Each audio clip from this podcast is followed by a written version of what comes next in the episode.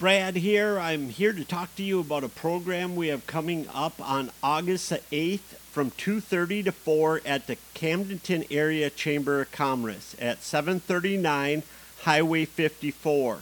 First, we'll be doing empowerment program for adults and youth. We'll be talking about coaching, and a lot of people think you're going to be dredging up a lot about your past. That is not what coaching is about, it's about your future.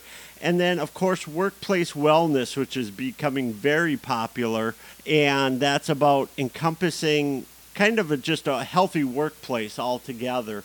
And we're really excited about the empowerment program because a lot of life skills and skill levels. So come out and it's a meet and greet. So we'll just be uh, real casual and you get to meet us again at the Chamber of Commerce in Camdenton. And we look forward to seeing you there on August 8th from 2:30 to 4.